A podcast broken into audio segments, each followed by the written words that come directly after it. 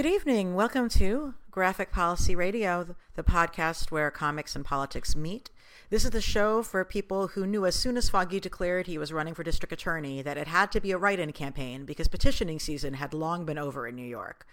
Uh, this is the comics podcast where we talk about Daredevil and season three, not just the aesthetics, but also the politics not just the Easter eggs. In fact, really not much about the Easter eggs generally at all, but mostly focused on the content. And with me today is a guest who I'm excited to have because he, in our just offhand conversation about the show, brought a whole new level of knowledge to how the show talks about things like the FBI, a thing I don't know a great deal about, um, that I hadn't really seen elsewhere in Daredevil coverage. So I want to thank our our listeners for being patient enough uh, to wait for me to actually have a chance to finish up on the show had kind of a busy election season.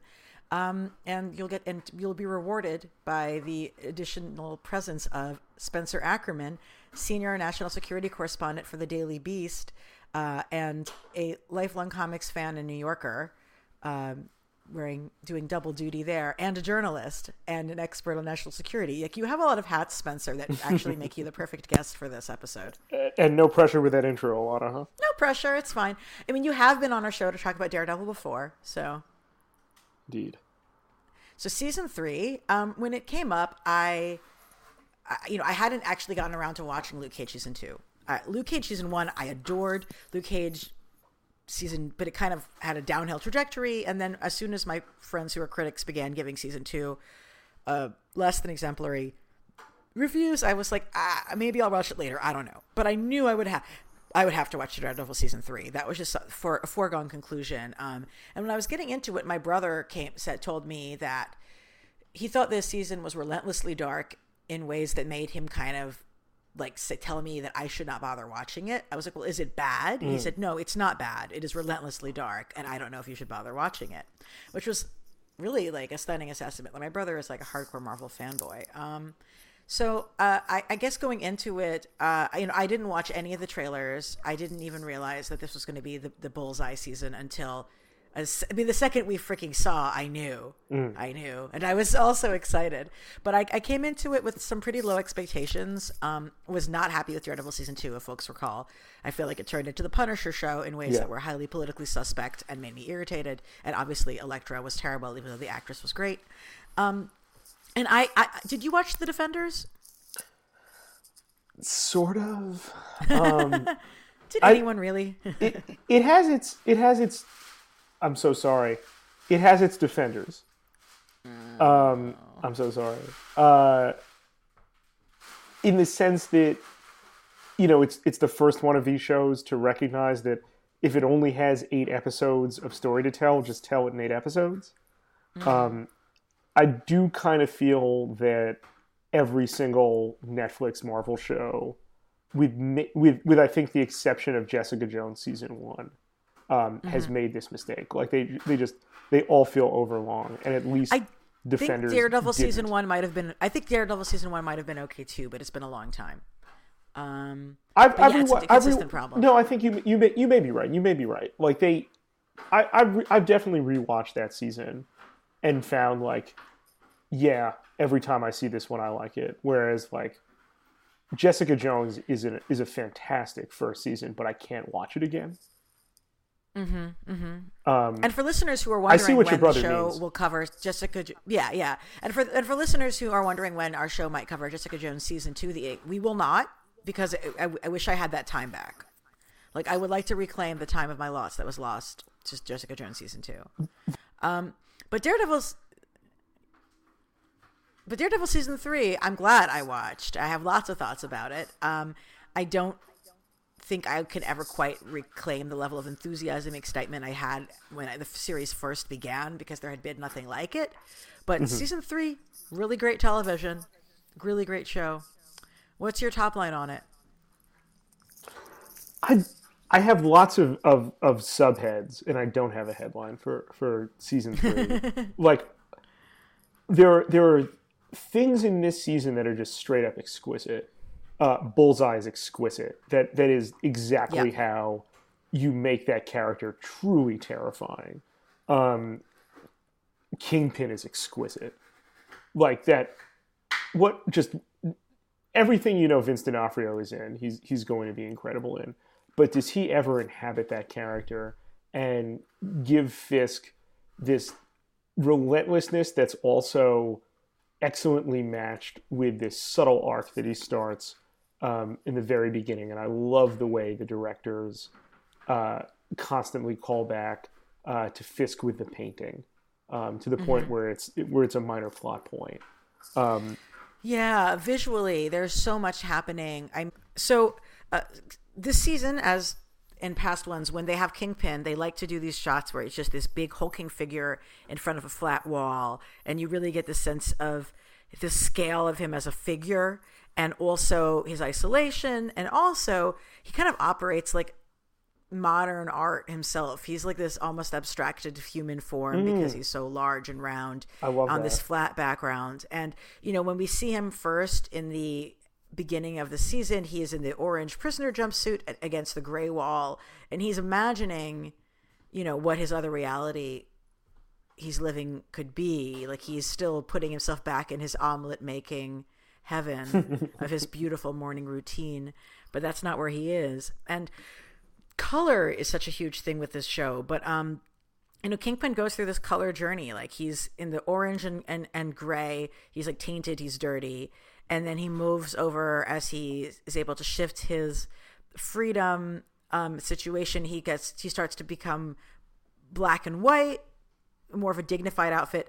And then next step, he's the white and black, which is sort of the classic Kingpin outfit. And then he ultimately transcends into this all white outfit which aligns him most closely with his sense of like purity, wanting to keep his hands like that. You know, he he has this whole this whole thing with like what parts of his criminality does Vanessa have mm-hmm. access to and not. Um, and him deciding that he is actually untouchable and spotless no matter what he does. Like, no matter how dirty he is, he's white and pristine. And it connects him back to the painting, Rabbit in the Snow, that, yeah, that you brought up as this object of desire and connection for him and Vanessa. Um, so you know, visually, what the show is doing with Kingpin throughout the season, and generally what the show's doing with colors this season, I think is really artistically significant. So I mean, season three, we get the famous Daredevil Born Again story, Frank Miller, Dave Mazzucchelli, like some of the most classicist of classic Bronze Age comics. Um, I actually did not reread it in preparation for this, but I have read it, and yeah, it's uh, ridiculously um, connected to to the to the, the story that we're being told here. And even down to like the iconic shots that Miller and Mazzucchelli give like famously the uh the splash pages of all of those issues are of Matt sweeping in increasingly you know disturbed uh and and destitute circumstances and you know at one point you see Matt like curl up among the garbage outside in a blue puffer coat yeah, and the Pieta sort of yeah. There's so much Catholic imagery, and really, like Daredevil, like his colors are black and red. There is so much red light because of the stained glass, which really is not actually enough stained glass to justify things being red. It's an artistic choice, and um, there's so much of him just being bathed in this red light in the church basement, and it's so claustrophobic and so dark. And yeah. those are just really the dominant colors from the comics as well. Uh, I think it's interesting that we have Daredevil as black and red, and meanwhile, like our villain uh, uh, Wilson Fisk is white, and he wants to see himself as being clean and right. And Daredevil is, in the meantime, like living his life as what he believes to be his worst self in a way, and really reveling in the self-loathing of that and dist- his distorted sense of self in a different direction entirely. Among the things that I came away from this season wondering is like, do I just hate this character? Yes. You mean Daredevil? Yeah, I mean Daredevil. I mean like oh the, yes, the the the the Matt uh, just however much you've sort of dealt with this, you know, relentlessly egocentrical, you know, interpretation of events that you know forms this like guilt based code that he has that allows him to justify all of this, you know, terrible and hypocritical behavior like this show does i think a pretty admirable job of basically like showing both like karen and foggy recognizing that they're far better off without this person in their lives. But that they don't want to let that happen because they care too much. Yeah.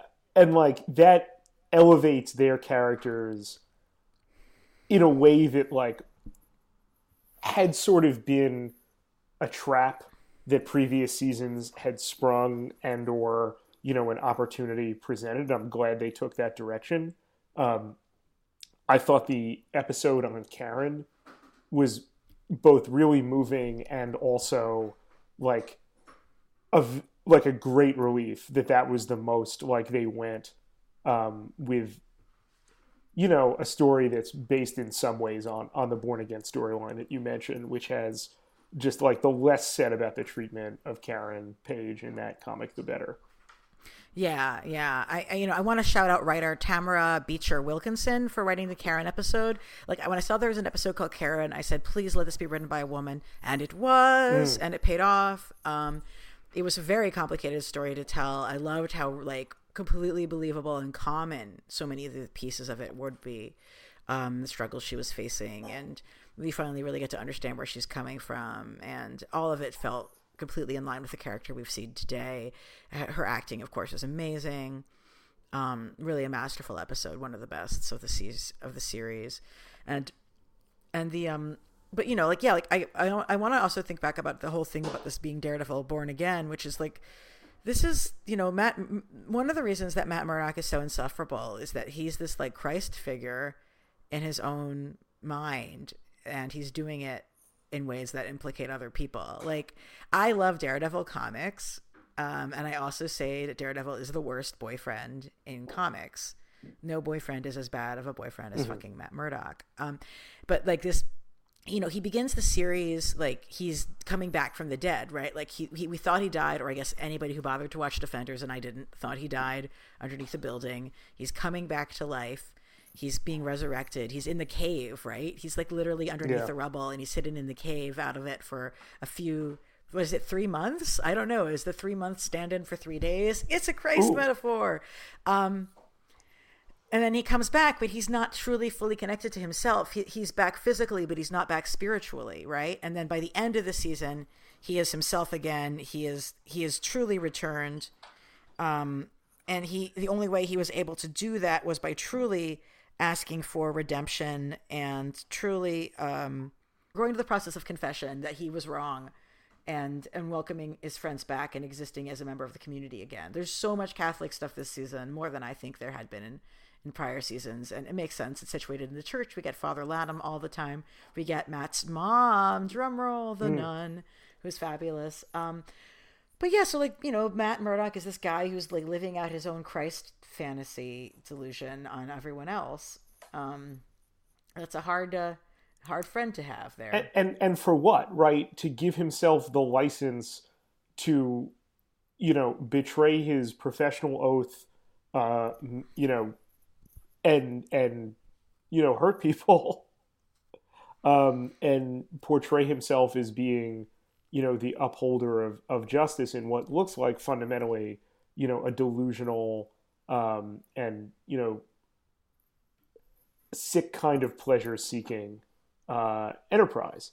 Um, I found that they kind of flirted with the one defensible interpretation of of this behavior, which is where, and I take it because you mentioned the thing about his mom that like we're we're spoiling this whole thing.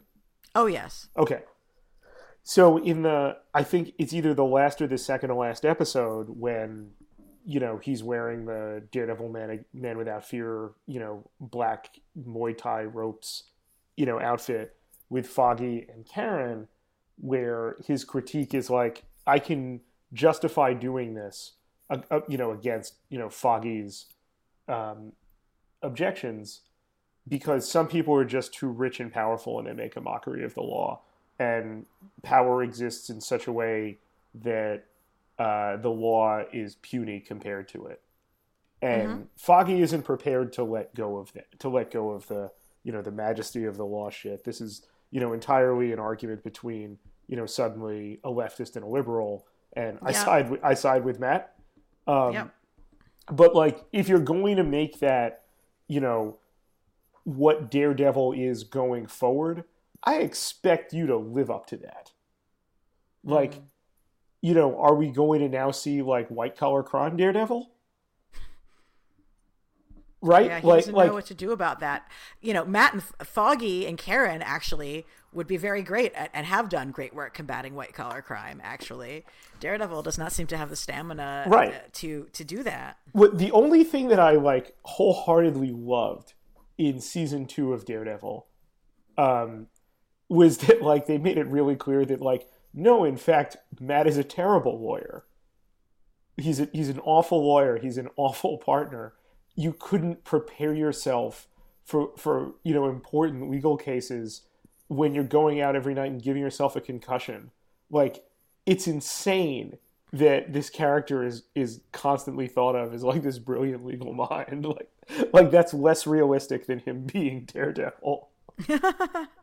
yeah. And you know, I appreciate that like if they think you know, they really have you know a way of, you know, redeeming this character and, you know, giving some kind of chrysalis because, you know, if you just do a story like Born Again without like making the character appreciably different than when you know he began, it's a cheap thing to do.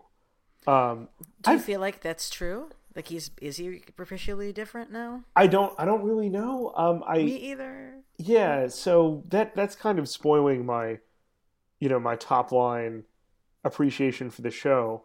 Um, there were a number of things that so like, you know, I want to see uh, I think I called him on Twitter once Robespierre Devil. like, like I, if he's really going to take that critique and like go after like the real like you know power brokers, you know, isn't that that something that the show, you know, ought to you know take seriously if it's going to you know at least flirt with that critique and put it in the protagonist's mouth. Mm-hmm. There were some things in here that just like as a reporter I really love, but are so parochial that like I don't expect you know anyone else to to really care about. But like, hit me, yeah. So you know, any reporter, you know, has like real relationships with lawyers. Like lawyers are phenomenal sources. Uh, you you you hire lawyers to protect you from getting sued and so forth. And like, I've always loved seeing like first like between Ben Urich and Nelson and Murdock, and now between like Karen Page and Foggy Nelson, this like the, the, the you know the grand alliance between between you know hacks and and ambulance chasers, and I I really do love that. Um, mm. I love that Karen has a shitty editor. Yeah, um, it's complicated, right? Like he like I feel like we're supposed to think he's so great even though he's the person who sold out Ben Urich back in the time. A lot of I feel so seen. like and and the actor is really doing a great job, but it's also like he that that's his performance. But he's also a little bit weaselly, like but that's also, you know, again, I, I think on purpose. So like um, a couple things here. First, he's constantly nagging Karen. Like, why have you hired this person and and not allowed her to do her job? And if you've had that question, that probably means you haven't worked for a lot of editors. I have seen, in my own experience, overwhelmingly uh, to women colleagues, uh, yeah. reporters who are brought on board by male uh, editors who proceed to like refuse to let them, you know, do the job that they want to do, that they're expert in doing, and that they were hired to do, um, and and told to just kind of do other stuff um, tacitly or explicitly. So, like, whether they realize it or not, they got that relationship very right. Um, uh, and of course, I've worked for great editors too. Uh, and this guy mm-hmm. uh, very much is not one of them. He he negs Karen. Um, at one point, it seems like he redeems himself um, by by saying like you were right to make me go after Fisk, and like you think like oh wow, we're actually going to see an arc for this guy. But then like he flips out on Karen um, after the shooting when like the thing that a good editor has to do in that circumstance um, is figure out the way to both support the reporter and get the story. You don't like just demand an ultimatum after an experience like this um, from someone. Um, if you know the real, the, the sorry, the real, uh, the Ben Urich in the comics, like particularly during Bendis's Daredevil run, is like one of the most unethical reporters there is. Like Urich explicitly lies to J. Jonah Jameson about not knowing Daredevil's identity and then sabotages a true story in the Bugle reporting that Matt Murdock is Daredevil. Fuck that guy. Like whatever your reasons Yeah. are, like that just absolutely not. Like you you you would and should be driven from the profession for behaving this way. Um he's not quite, you know, this guy whose name I'm Ellison. I think he's Ellison. Yeah, he's not quite that bad, but but but he sucks. He's terrible. Get him out of there. Um, you know, it has only been a couple months since a madman shot up the Annapolis Courier, and Yes. this show put on uh, a shooting massacre in a newsroom that was like that was hard to watch. Yeah, I, I, I thought that they did a really good job of like the actual filming of that as a fight scene, but then I felt like the show didn't address how ridiculously irresponsible was uh, for Karen to set that up in the first place the way she did, and then this I felt like the city didn't adequ- wasn't adequ- wasn't as traumatized by that experience as it would have been. Like, you know, I don't live in Annapolis, so I can't say, like, well, when there was a newsroom shooting in my city, XYZ happened. But, like, I, and, and, you know, we are at a period right now where there's so many people getting shot in mass shootings that, like, the media doesn't even report it any, seriously anymore because there's another, like, white person Right. flipping their shit and killing people every day of the week. But I still felt like a newsroom shooting of the New York Daily News, which is basically what that paper is, would have been a bigger deal in the city than that. It, I mean, it would have show, yes, it would have been uh, a seminal tragedy in the history of the city. It would be remembered Yeah. forever, um, and and justly so. And you know, I'm not saying the show shouldn't have done it. Um, I recognize that I have, you know, uh, uh, as I preface this conversation by saying, you know, a parochial lens through which I'm viewing this. Um, but it was a jarring thing to see um, so soon. And as you you know allude to, if you're going to do it, you know, you have to really address it. Like this has to become, you know, really really crucial. And it seems like by the time we get to, you know, the scenes where they're they're you know fighting it out in the church, that like this is just sort of a thing that's happened. The it's it, it feels like a plot contrivance to kind of strip everything away from Karen um, in a way that like mirrors how you know things are being stripped away from Matt. Mm. Yeah, yeah.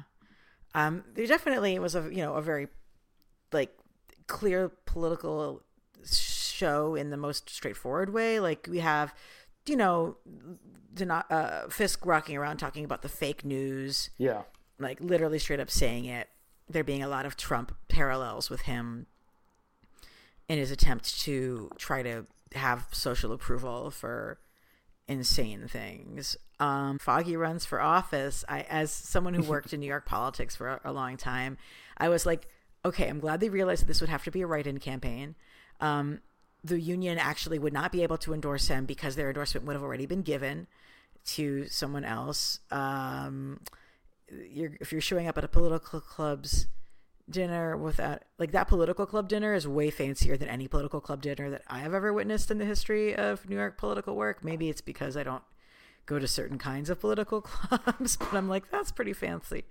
Um, but uh, but yeah, no, I mean like you know Foggy's quixotic write-in campaign for district attorney as a way to like put pressure on the candidate like running to the running on a specific issue to elevate it like that is a tactic people do and that does work so um, I, I thought that that was an interesting uh, inclusion for the season what I loved about it, uh, two things. The first thing, again, parochially, uh, there's a, there's just a wonderful conversation uh, that's very true about you know how uh, the journalistic coverage sausage is made, in which like Foggy is running through his plan uh, to accuse Fisk of the things that you know he thinks he's discovered from Marci's brief about what Fisk is really up to here, and mm.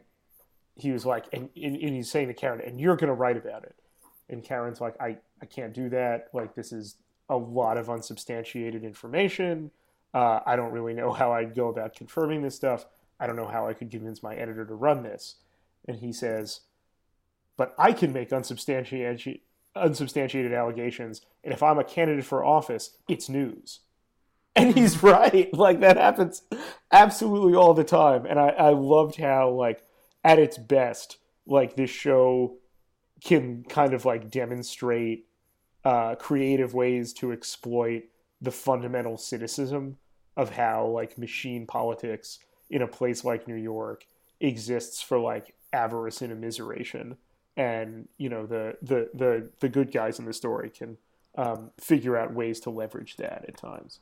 This show is about lawyers cops and the fbi like yes. that's who this is about most of all.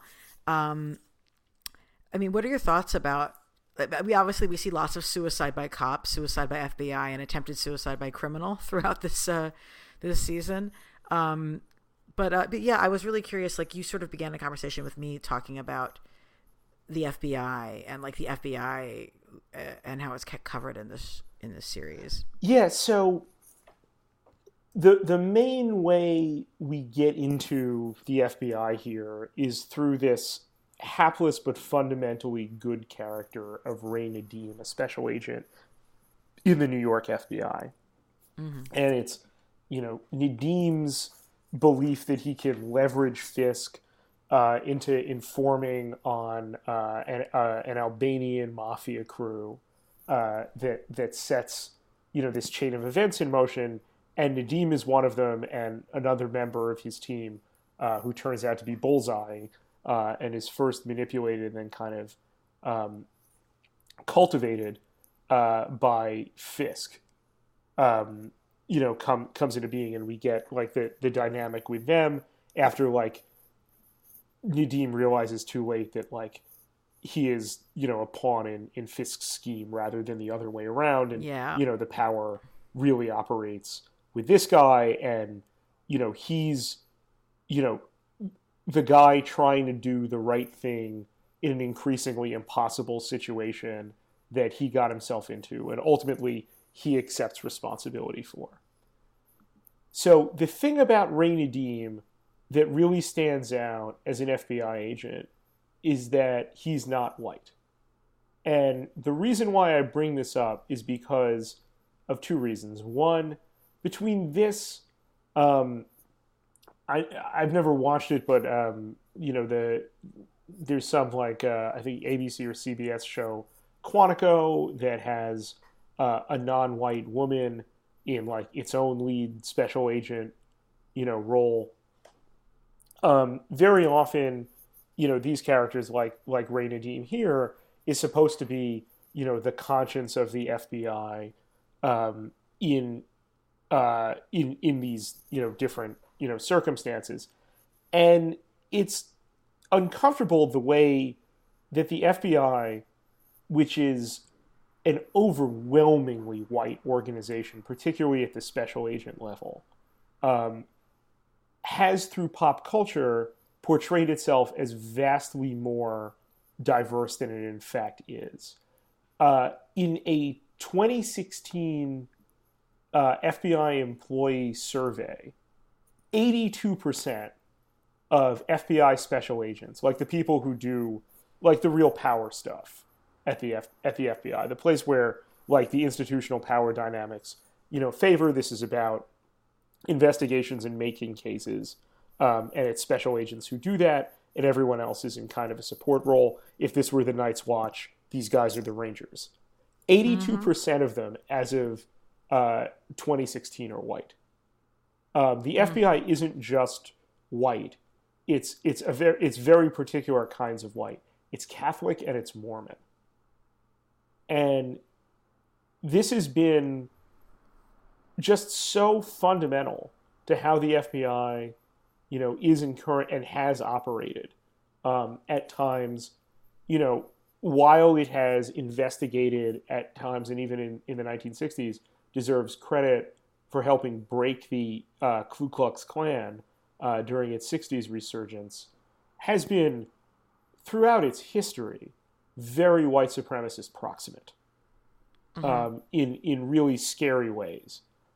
The FBI has such a problem with being white that James Comey had to give like public speeches addressing it and saying like we recognize that this is a main a major problem. Comey used to give, you know, speeches um, in which he would say that like he keeps uh, the uh, the blackmail letter the FBI sent to Martin Luther King on his desk as a reminder for how like the FBI can go astray and how much power it possesses and so forth. You know, nevertheless, the guy writes in his memoir a whole lot of all lives matter and blue lives matter bullshit. Oh, of course. So like it it you know, this is just sort of where the FBI is coming from and sort of with that background seeing like the good guy within the FBI um, you know, basically portrayed as like the non-white hair shirt for this white organization just gets more and more uncomfortable. Um, it is good that popular fiction recognizes that it ought to be more uh, attentive to non-white narratives uh, in its stories, and, and and that has to be encouraged.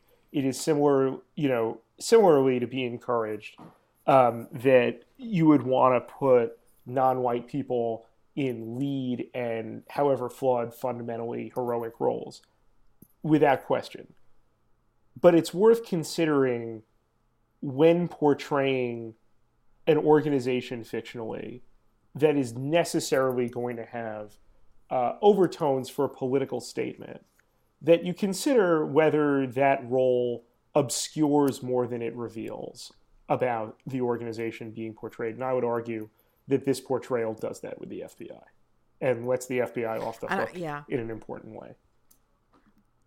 So many other representations in Marvel and pop culture in general do that. Yeah, absolutely. Um, so thank you for that bit of analysis on there because I just hadn't seen people acknowledging that. I mean, one thing that I also thought was significant with Ray was his New York accent, which largely was present. Mm. You know, I, I, think the actor did a great job. Um, and like it, it's important to sort of uh, establish like yeah like this is like a real new yorker uh, or new uh, uh, some people have said that they're sure he's from New Jersey. Like I understand that particular analysis as well. But, I thought um, he was from like the the the the Indian parts of Queens. Yeah, that's exactly what I assumed. but somebody else I was talking to was like, "No, like that house totally looks like over like everybody else's house in, in this, in this part of New Jersey, and obviously mm. New Jersey has got a ton of people who are Indian American as well." But yeah, I assumed it was Queens. Uh, but that you know, like I'm really glad to see like the show. I thought the show did a really like cool job of situating like who he was and building him as a character, like what he was trying to do for his family, and um, like he has someone who wants to be the hero and be seen as a hero. And had actually been manipulated the whole time. Um but yeah i think he was a really great character. Uh, his death like wow. Like talking about i mean the show really has a particular catholic analysis of the role of redemption mm-hmm. uh, of come, how you have to come clean. Like you have to confess to your sins in order to be redeemed. And like you know when and Matt does this to to to, to Nadeem when he's like taking him on as a client. Like he ha- he talks to him before he has him speak to the attorney general and like make sure that this contrition is real and like that he understands what he did was wrong and why before he says okay now you're ready to go talk to the law right mm-hmm. um and when Nadeem like then does this other confessional where he also is his his like the lying like his last will and testament video which becomes his final words I forget what the word of it is, but you know, like the dying thing he says is is, is considered uh, a more heavily weighted testimony. Yeah. Um, and so he's sacrificing himself. He gets shot into a grave by in, sort of in a semi Christ like pose, like with his arms out. Um, and uh, and it's that final testimony, which is what's able to actually the sacrifice that's what's actually able to put Fisk away again. Um, but that he had to like ask for forgiveness first. It's like it's and and we and we have this all playing out on a character who I thought maybe at first might have been Christian. I don't freaking know, but then is clear from his wedding photographs and his conversation with his wife near the end of their of that piece that like he's you know he's he's definitely not. Um, but I thought that it was it's a it's an interesting place to then see this like character being written into all the Catholic um, mythology of the show. Yeah, I don't really see how you do the show without um, having it really be as Catholic as, as the comic is. Like, I mean, that's who he is. Yeah, it's not Daredevil otherwise. It's it's just sort of you know the the themes that go with um, with everything about the character, and you know in important ways. Like, isn't Daredevil like the first Catholic superhero? Yes.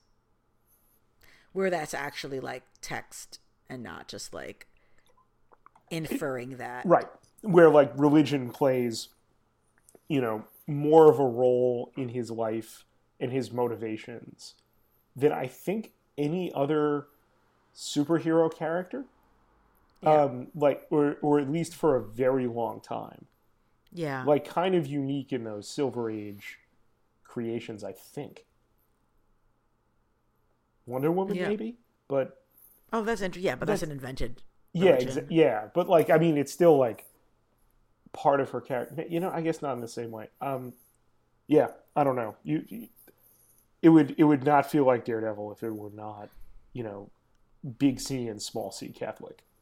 Yeah, yeah, and it invited in a more diverse array of people into that story. They had some um, amazing shots too, of like, you know, I think in particularly in like the the second to last or the season finale where it's it's Daredevil, you know, right underneath the cross, on, you know, po- you mm-hmm. know, looming out from the from the top of the church. I mean, he and Karen climb out of a casket together. Yeah, wow, that was something. Like, literally, right? Um, I want to talk a bit about the art this season because I one of the things I do love about Daredevil is it's a show that understands and values modern art. um, in a way that like I don't really think I've seen other kind of pop like mass audience TV shows really do. Um, you know, like I, you know, the centrality of the painting "Rabbit in the Snow" that being brought back this season, of course, makes a lot of sense. And I, I want to talk about like the Nazi stolen art in a minute, but but the yeah. thing is, even prior to that painting, even prior to that painting being a plot point, like in Fisk's apartment in his new fancy pad, um, he is decorated it with like really top of line art from like the abstract expressionist art that's worth millions and millions and millions of dollars per painting.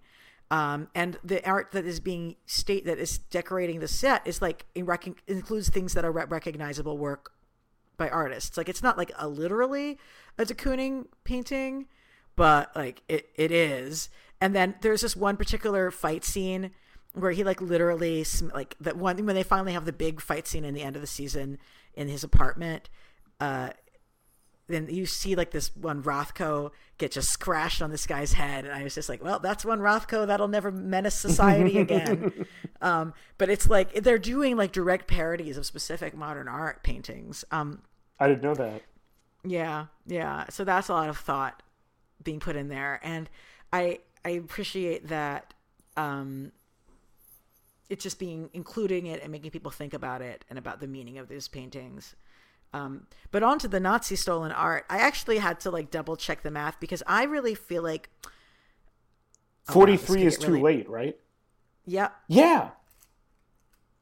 Yeah. This really stood out for late. me. Like the, what we're talking about um, is uh, there's this scene in which um, Fisk is trying to buy back Rabbit in a Snowstorm, the painting that he bought from his beloved Vanessa, uh, and which you know calms him and both reminds him of the the wall in his old apartment where he you know against which with his hammer he beat his father's uh, you know head in until he died. Um, apparently, we learn uh, this was uh, art stolen by the Nazis from this family, uh, amongst whom the only survivors is now, you know, very uh, um, relieved in her soul to have, re- you know, restored ownership Reclaimed, over this, yeah. you know, stolen painting.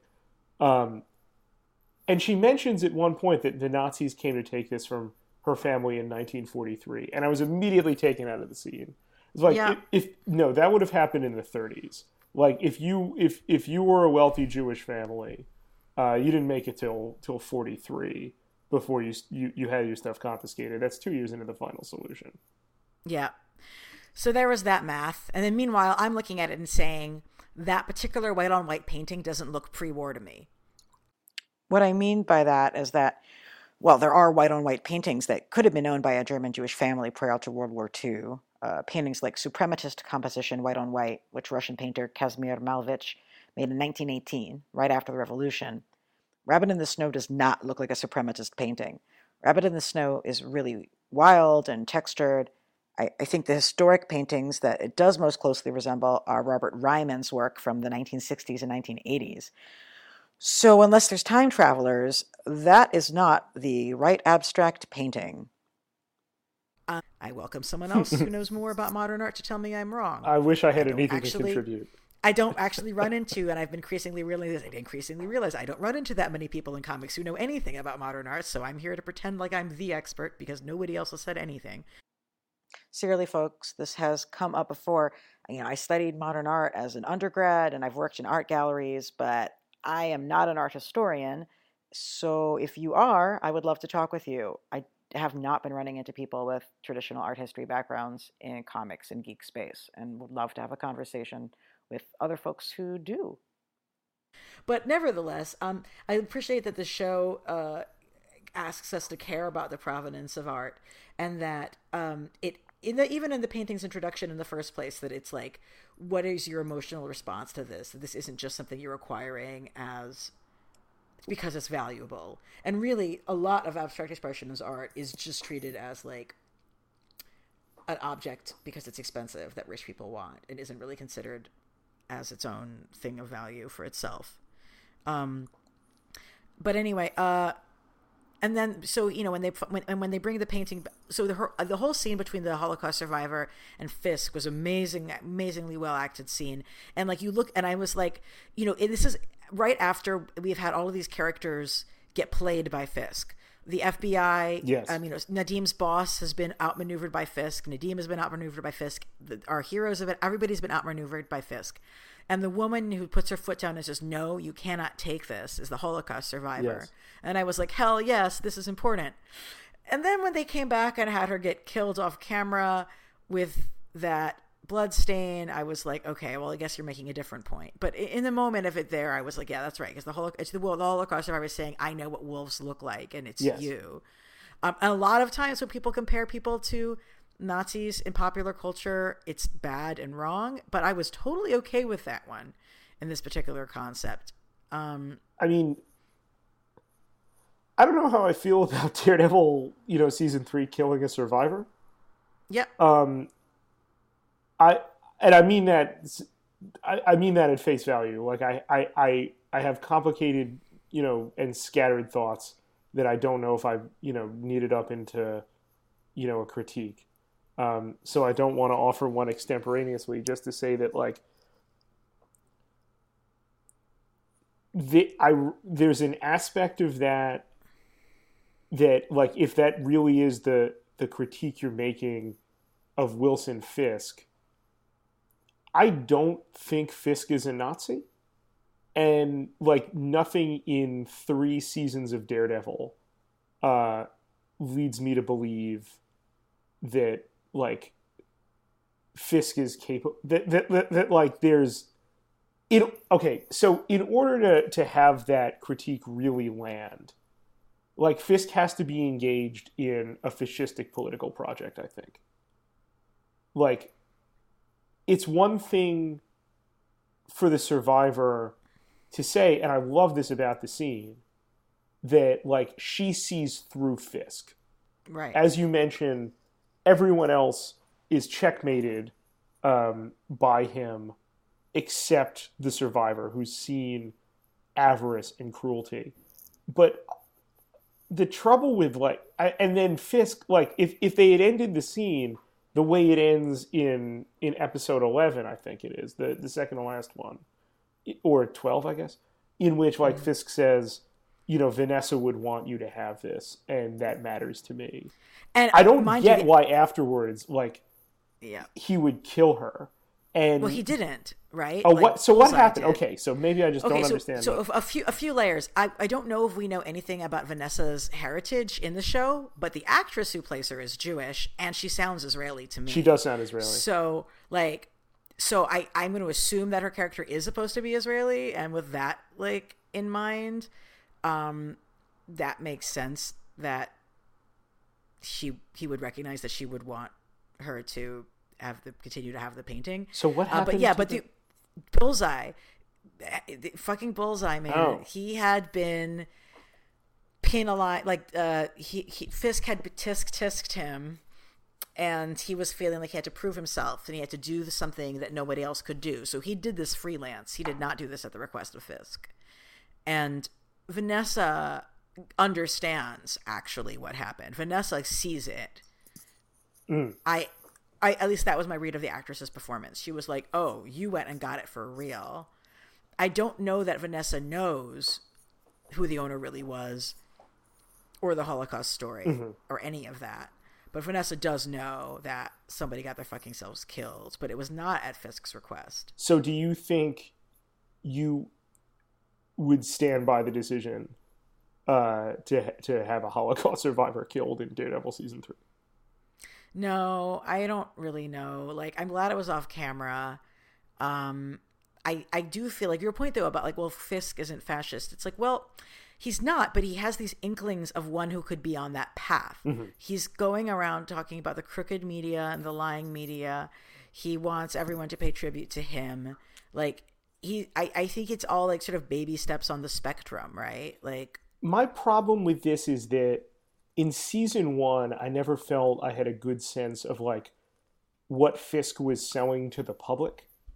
Like, was he selling like uh like a crazy accelerated vision of a gentrified Hell's Kitchen? yes, And that that- was my understanding. and like but like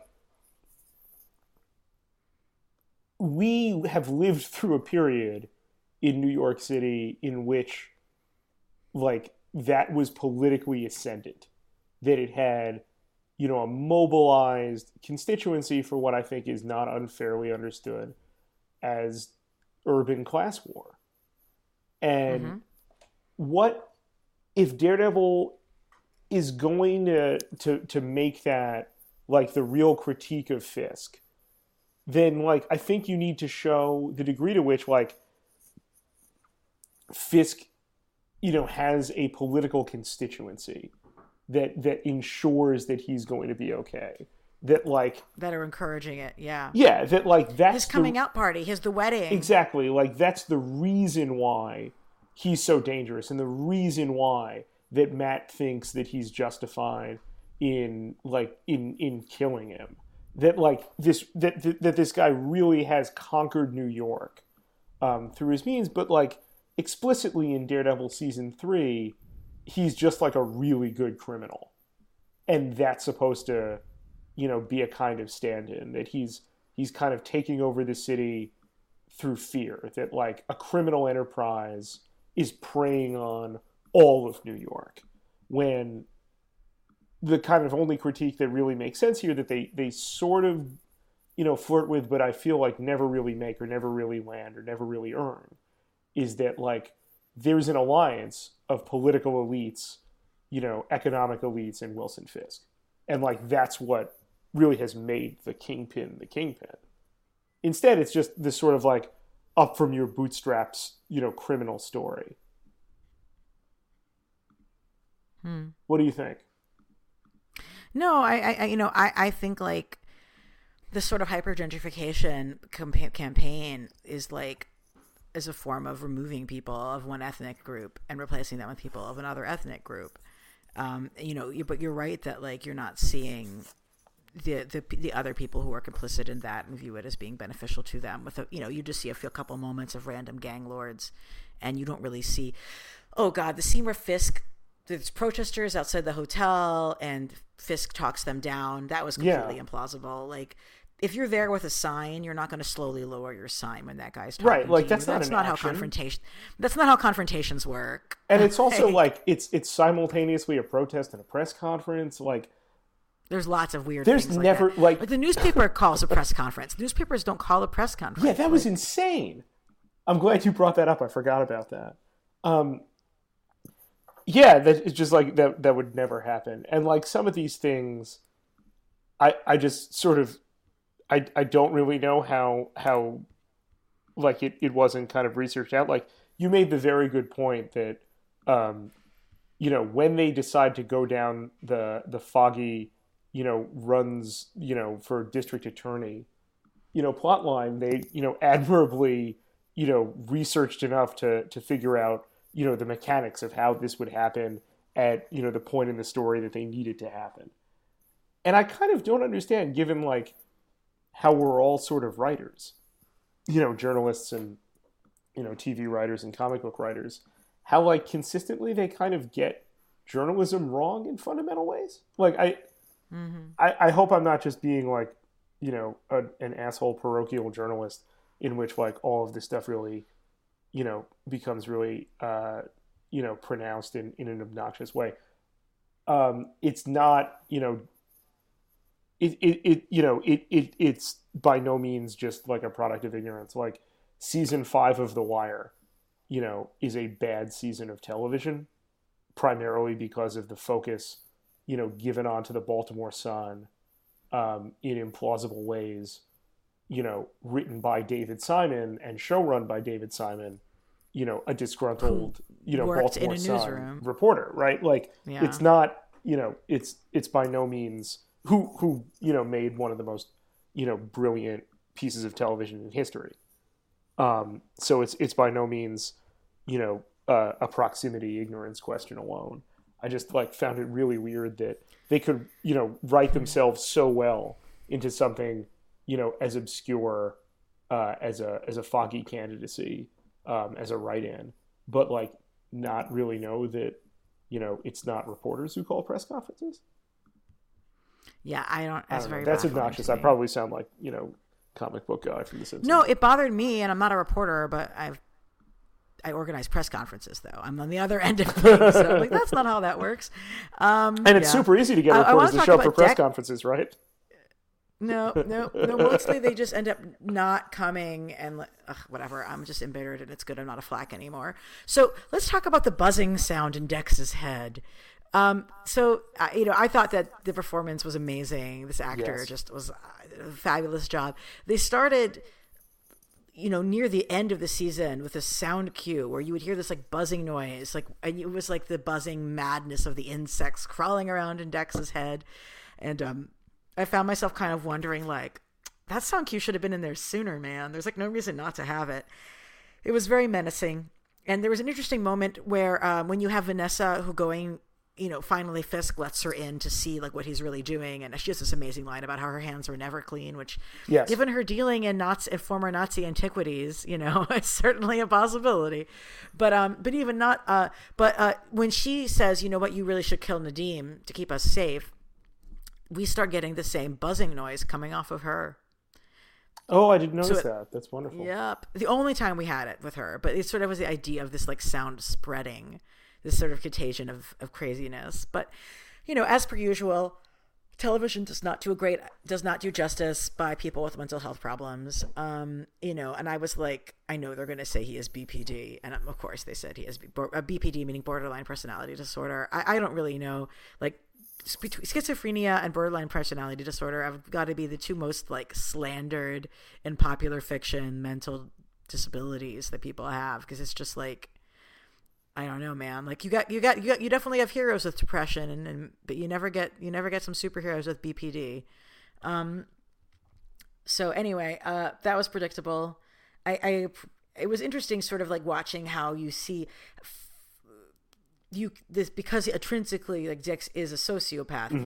So it's interesting like harm reduction psychology. Um, but what do you think about yeah, like what are your thoughts about Dex and Bullseye in this series? I sort of loved watching uh, Fisk know how to manipulate him, mm. and at the same time reveal something very true about himself, um, which is like he tells the story uh, of how he killed his father and how his mother like hung on to the evidence in order to protect him. Um, first, as a way of establishing dominance over a dangerous man by saying like, "Look, I'm the kind of guy who, when I was a little boy, you know, caved his his father's head in. I'm not afraid of you, um, and I'm as furious as you are. I understand you, and I recognize that what you want so desperately uh, is to live without shame and to live without uh, a feeling that you'll be accepted by who you are and are beautiful uh, by who you are. And you realize that, like, this is what Fisk gets, not just from his mother, but from Vanessa. And, like, what motivates this very true, very true love. Um, and on the one hand, it shows, like, Fisk in a sociopathic way uh, able to harness empathy for his own mm-hmm. ends um, in a way that uh, kind of reveals like this very hidden motivation. Well, I guess not that hidden because like we see it with the um, with the woman he stalks, um, but nevertheless, like really really tells you a lot in an economic and elegant way about uh, Fisk's character as much as it tells you about about Dex's. Um, the, just the actor's portrayal was so fantastic. Um, it it felt very panicked. You you made the point earlier, Alana, that uh, a lot of the shots, particularly of like Daredevil in the in the church basement, are very claustrophobic. I definitely felt that a lot with the shots of of Dex. That like mm-hmm. it it made like it's directed to inspire a, like a general feeling of anxiety uh, that that you're you're overwhelmed events are closing in on you. You're about to be exposed. You're vulnerable.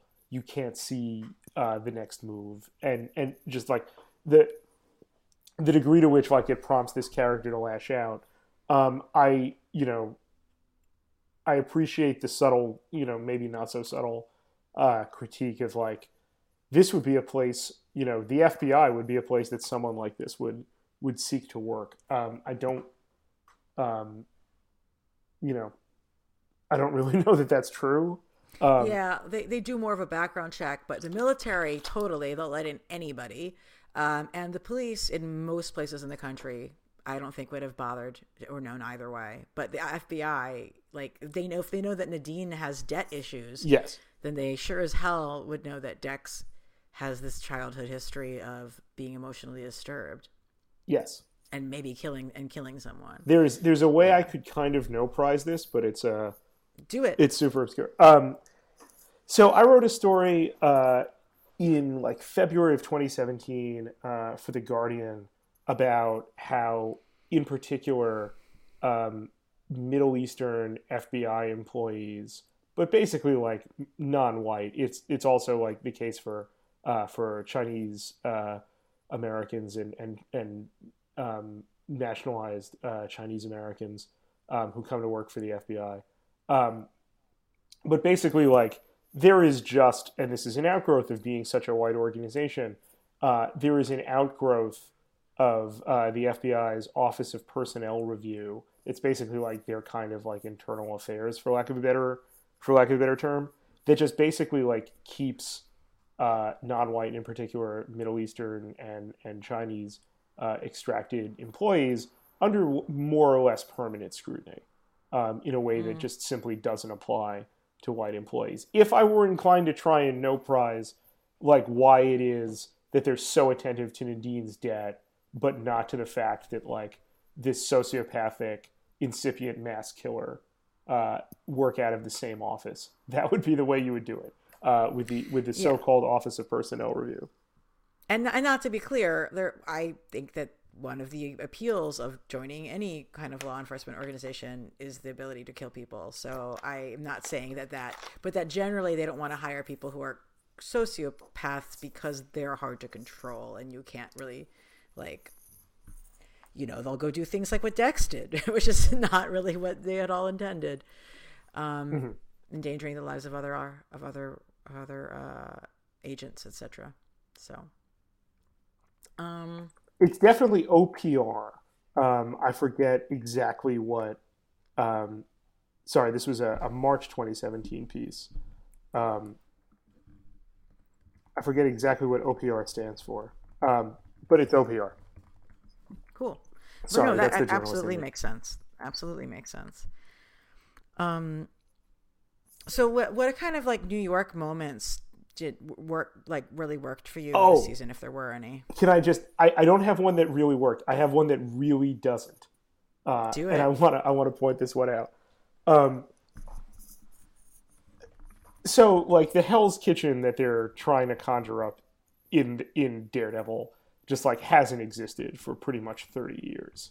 Yeah. So, you know, it's hard to tell a Daredevil story that isn't a Hell's Kitchen story. The, you know, the names, you know, also make it, you know, completely irresistible. But like Hell's Kitchen is is incredibly bougie. Like there's no way that it can be what the thing is. So there's been like a lot of sprawl uh in you know, in this series for like sometimes Hell's Kitchen is basically all of New York. Mm-hmm. And uh, during one such scene, uh, Dex is stalking the woman he used to work with, um, who ends up like waiting tables at uh, the the hotel where where they've got Fisk. Um, and she goes to get a slice of pizza at Di Fara's in Midwood. Now. Di Fara's uh, used to be. This is one of like now. Oh, it's supposed to be real Di Fara's. Yeah, no, you. No, it's not supposed there. to be real Di Fara's. Oh, it's it's Di Fara's. Okay. Like they film it there. Like that is. But you the can't get that slice there. That's on Avenue J. But, but like you, you, can't get that slice. You can't get a chicken broccoli slice. You definitely cannot. like that's that's yeah. No, yeah. that's that's a offensive to me. B when I was a little boy, um, I would like Di Fara's was a neighborhood joint. Like this was just, you know, a place where you knew you could get like a really good slice of pizza, but like you would get a slice of pizza for like a dollar twenty five in like 1987, like that kind of thing. And like, you know, you would talk to Dominic, like my mother knew him by, you know, by a first name basis and so forth. And like, god damn it, Di Fara's is not in Hell's Kitchen. And I feel very strongly about this. Now Di Fara's is, is widely recognized as being like not just like one of the greatest pizzerias in New York City, but like possibly the country. I mean, look, if it's one of the greatest pizzerias in New York City, it is by default, you know, the greatest pizza in the country. Yes. Yeah. But like Di Fara's, I, mean, I've never tried to even get a slice there because you, you, you, the lines are batshit, so I don't even try. But I was like, oh, I didn't realize it was supposed to be Di Fara's. But I'm like, yeah, no, you can't get a chicken broccoli slice at Di Fara's. That's not the kind of slice you can get. Now, I would say at most New York pizza places, you could get a chicken and broccoli slice. Like that's not like, even though it's not traditional, it is quite common. Um, but you couldn't get it there because that's a traditional place, and you can't just get like whatever new concoction of since the late of, of the late '90s. For for those for those like. out there who've never experienced the pleasure of Di Fara's, like this is a place that's you know its its operator is you know this guy Dominic has been doing this, you know since at least 40 years, like clearly more than very likely more than that, and like he grows his own basil plants in the window and will like snip basil off to put onto your to put onto your slice. Um, and this used to be just like a regular neighborhood joint, and now everyone recognizes uh, that Di Fara's is one of the best, you know, uh, the best pizzerias that New York has to offer. But god damn it, it is not in Hell's Kitchen, uh, and I, I found myself like just something like teeming with rage at seeing this effrontery. Uh, the audacity of doing that. I'll give them uh, you know, the cemetery right by the Queens Midtown Tunnel, fine. Uh, I have no investment in that, but not Di Fara's. I kept trying to place the hotel that they were having him in. I thought it was supposed to be Um, the Plaza, right? Yeah, but it's like not. But I think that it's supposed to be. Yeah, I just figured. I-. I, I'm what not- did I, I love the I love the intensity of the um of the raid on the uh, on Fisk's convoy to uh the to the to the next secure location. That sequence I thought was just incredibly exciting. Actually, probably the most exciting action sequence for me in the series, to be honest. Really? Even more so than well, I don't know. The hallway fight this season, not in the series. I'm sorry, this season. The hallway fight was pretty fucking amazing too. But I would I would put the opening um, Fisk's convoy under attack thing really high up there for me. And then I thought it was interesting at the end of the season we get this parallel, which is the opposite of it, which is Nadeem and Daredevil trying to get through go, going in their own car convoy and trying to escape back out mm. to another location. So I thought that was a really cool parallel. But then when in the end though when we saw the guy just coming out and killing like with the most casual grace the people who were assaulting him I, I- I just I was like, oh, that's bullseye. That's just the most bullseye thing I've ever seen committed to camera. Yeah, I mean, The, this utter mastery of physical skill and complete confidence. Colin Farrell, you tried. But Yep. uh, no, this was this was such a great bullseye. That scene was tremendous. I genuinely think, with maybe the exception of um, of the prison fight scene, um, like the the action sequences in season three were were as good as, if not better than than season one.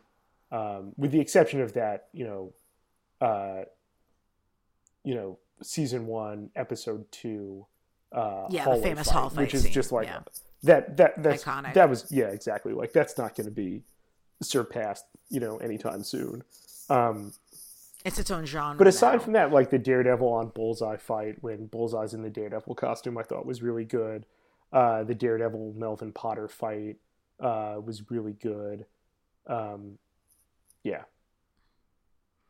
Daredevil really makes choices for other people in fucked up ways, like so often. dooming, dooming Melvin Potter. But the one that really got to me, it's like literally the first note that I took down actually, was that poor guy who Daredevil, like, well, sorry, Matt goes to see him in prison and he's like so close to being released and Matt pushes him for information and that guy is forced to commit a violent act in order to not be seen, to throw all of, he spent all this time studying psychology in prison. He's like this close to being released and he has to go punch somebody so that he can so that he can make so he doesn't look like a snitch. And like daredevil put him in that situation. Uh, daredevil threw that man's life away. I mean, you, you saw it in season two with like Turk Barrett, where like Daredevil kind of just casually ruins that guy's life again and again. Um, you know, you never like. I, I always wondered why, like, you know, shouldn't one of the reasons, you know, like ready made in the Marvel universe, why like supervillains are always getting out of jail, like it. Just use Daredevil as an excuse. Like he's that good an attorney. yeah i mean how did you feel about the end of the season and what do you think would make sense for the show coming up Oh man, i thought that You the deal between daredevil and fisk at the end was a little bit like fraught like i don't quite believe them like coming into an agreement do you know what i mean I'm going to be really honest with you, and it, so honest that you might just want to edit this out. I don't remember Mm-hmm. how this show ends. that's legitimate response Sorry. There's the ho- there's the uh the, the the fight in his suite where uh it's Bullseye versus Daredevil versus Kingpin. We get blood all over Rabbit and the snow painting, and like they basically like fight. like, Basically, Bullseye's presence is one of the things that keeps Daredevil from deciding to kill Fisk. But um, So Fisk survives. Oh yes, Is he back into custody or is he a free man? He's he's going to go back. He's going back into custody. He's getting put into a car, and so and so is Vanessa. So did you like the way this ended? I thought like I um I think what they're doing with with uh, Dex moving forward is interesting. I feel like the certain amount of everything that's happened has returned to stasis in ways that I don't know how to feel about. Depends what happens next, I guess. But I thought that him making a deal with Fisk of that nature felt really unbelievable to me. Mm-hmm. I, I definitely believe that Daredevil may decide not to kill Fisk. Absolutely can believe that. But I didn't quite believe the like, okay, I promise I won't tell anybody that Vanessa um, really was an accessory to the murder of Agent Nadeem. If you promise to what, like go back to prison, like it's not clear. Like the terms aren't clear enough.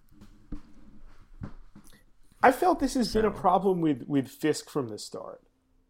That he's, I, I think we may disagree about this somewhat, but like he doesn't seem sufficiently written as to be about anything. Like we we know he's got this ambition and this anger, and we can see his aptitude uh, for strategy, but like he has sort of this vague idea that like gentrification will make Hell's Kitchen better, and you don't really see him spin this up into much of a critique. It doesn't look like you know after season one he sticks with that in any real way, mm-hmm. and now like in season three, he's he's just like this you know this really great gangster who suborns all of these, you know what, or who suborns the FBI basically. And I don't really know, like, kind of how much, you know, stock to put in, you know, when, when like, you know, these two men are, are making a deal at the end that, you know, with the full caveat that I don't really, you know, remember so well how this show ended. Yeah, that says something. That says something. Um, so. Yeah, I, I, um, our friend Scott Shields wrote in um, and asked. Oh yes, thank you. Yeah, how we would feel about like the prospect that you know D'Onofrio's Fisk, uh, you know, will probably never appear with Spider-Man. I'm really hoping that like whatever it is this uh, Disney streaming platform that they're creating, like kind of like episodic, you know, perhaps TV like content for. Uh, like they're doing the um, they're doing like a I think a Winter Soldier and Falcon show. They're doing a Loki show. Yeah, that's crazy to me. Like they're gonna have the the big matinee actors like finally just doing that. That's wild. Well, I mean, I hope they recognize that like if there's any way at all to give to give like a four episode um, street level Spider-Man story. Please, please, please do that, and please put Fisk in yeah. it. Like a Spider-Man Daredevil would be so tremendous. Um, this is you know pure you know you know fanboy wish casting, um, but you know it's truly Spider-Man who's you know the the the fulcrum character that could get you from you know the MCU to the Netflix Marvel universe, basically mm-hmm. from you know you know scale up from cosmic and scale down to street level, um, and you know who would be better uh, to bounce Tom Holland off than than Vince D'Onofrio. And it's this tiny, youthful person who's like trying for the best in the world versus this like giant abstract yeah. sort of like figure that's like looks like a he's like he's like a he's like a granite sculpture, right? And like Spider-Man is so small and so elastic. They could not be physically more different. And just like the you know what I love so much about the the Spider-Man Kingpin relationship is that like the one thing Spider-Man can never be is cynical, and that's all Fisk is. Mm. Yeah, yeah. And those definitely are like the two characters who are like most connected to um to, to Fisk. It's just, he's, I mean, he ultimately I think of him most as being a Daredevil villain, but very much Spider Man as well. Yeah. You know, it's interesting because you know, if I'm not mistaken, like most of the the Spider-Man Kingpin relationship occurs when like Spider-Man grows up, like Peter Parker grows up yes. and like isn't a teenager yes. anymore. Which is when you think about it, a really weird and kind of unique creative decision in comics where like the status quo is these characters kind of stay the same age forever. Like Spider-Man is the mm-hmm. only character I can think of where like the creators deliberately and early on, like age him in real time, and then keep him Yeah. at an age that isn't really his optimal age. Like I sort of feel like Spider-Man works best when it's you know a teenage superhero, and like that's one of the reasons like the films kind of you know constantly go back to that well. But like most of the time we've seen Spider-Man, we've seen him as like a kind of like broke as a joke young adult. Um, yeah. and like that's how he relates to in most stories I can think of Kingpin, but like you know, Kingpin Vince D'Onofrio versus a teenage Spider-Man is like kind of terrifying. Like you would be afraid for Spider-Man in that kind of matchup. Absolutely. Absolutely. Yeah.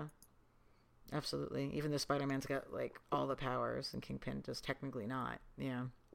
So we just wrote some Um, fanfic. I, you know, obviously I have no reason to believe, you know, that this is even feasible. That will Um, come to pass. Yeah. yeah, but like that that's a fun thing to think about. Go team. um so uh oh gosh, there's like one other like what were your you and I are actually in some ways not the right people to have this conversation, but I feel like it can't go unstated that there's this Miss 45 mo- moment with um uh with Karen pulling a gun on the young people who are street harassing her. And that was an interesting sort of litmus test w- w- when I was seeing people's responses to that scene. Yeah, I felt like they just shouldn't have done that. Like it it it it made me kind of like un like like uncomfortable that they decided to make that like like white lady harassed by by non-white youth. What did what did you think? Yep, that's what I thought. Um, you know, and uh, I just like, I it felt really like they've done a lot of weird racial stuff with Karen Page in the way that they've- they've juxtaposed her to other characters, um, and this was not a helpful piece of that at all. But you know, I, I it, Karen as a gun owner is an important thing to remind people of. It didn't necessarily have to be done with her threatening teenagers, though. Right? Yeah. There's- And like I don't know. Um it's one of the ways in which uh translating from the source material of of of like Daredevil in like you know the hangover of the you know Death Wish or Dirty Harry era. Um, That's very much the case in in Born Again. Just like mm, that doesn't that doesn't work for today. Like I don't think Karen ever did that scene um, in in Born Again, but like that felt more like you know a Frank Miller scene than than a you know Netflix Daredevil scene, if that makes sense. Yeah, no, that's that, that's about right. Well, thank you for for joining us. I I've been really excited to talk about this show with you. Um, as always, I I wanted to actually shout out one of the things that I read from another critic that really made me smile. I'm sorry I didn't get my act together to get us all on the same show at the same time, but Meg Downey had written like like right when the show came out, they were like marathoning this the series before I'd had even opportunity to watch like a episode. But but Meg had written like we have a scene where it's like I'm paraphrasing. I don't have the exact one, so apologize. Apologies, Matt. Matt wandering around a church basement full of sculptures of angels, and the show isn't even playing "Come to Life" by Evanescence.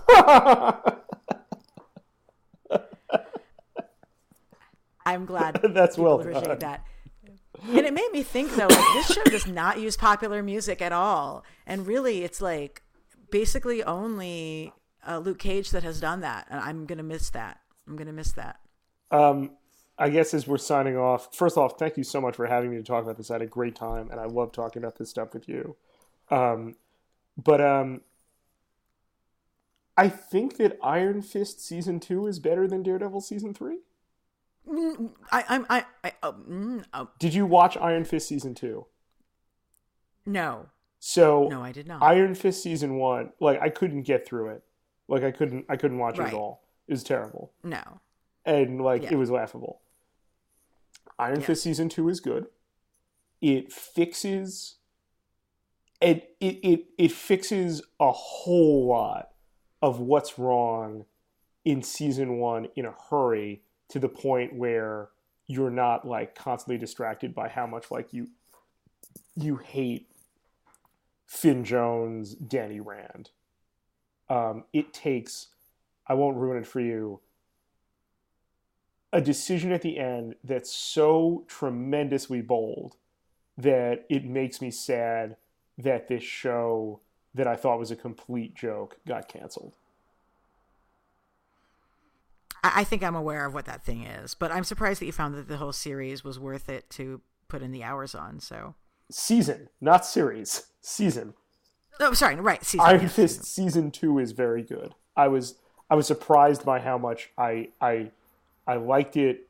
Like first I stayed with it, and then I was like, this is actually paced pretty well. It's not you know it's too many episodes by far, but um, I was surprised by how good it was and you know maybe that's a function of how you know everyone's expectations were were, were just you know but beneath the basement uh, for that show. Um, mm-hmm. I didn't watch Punisher.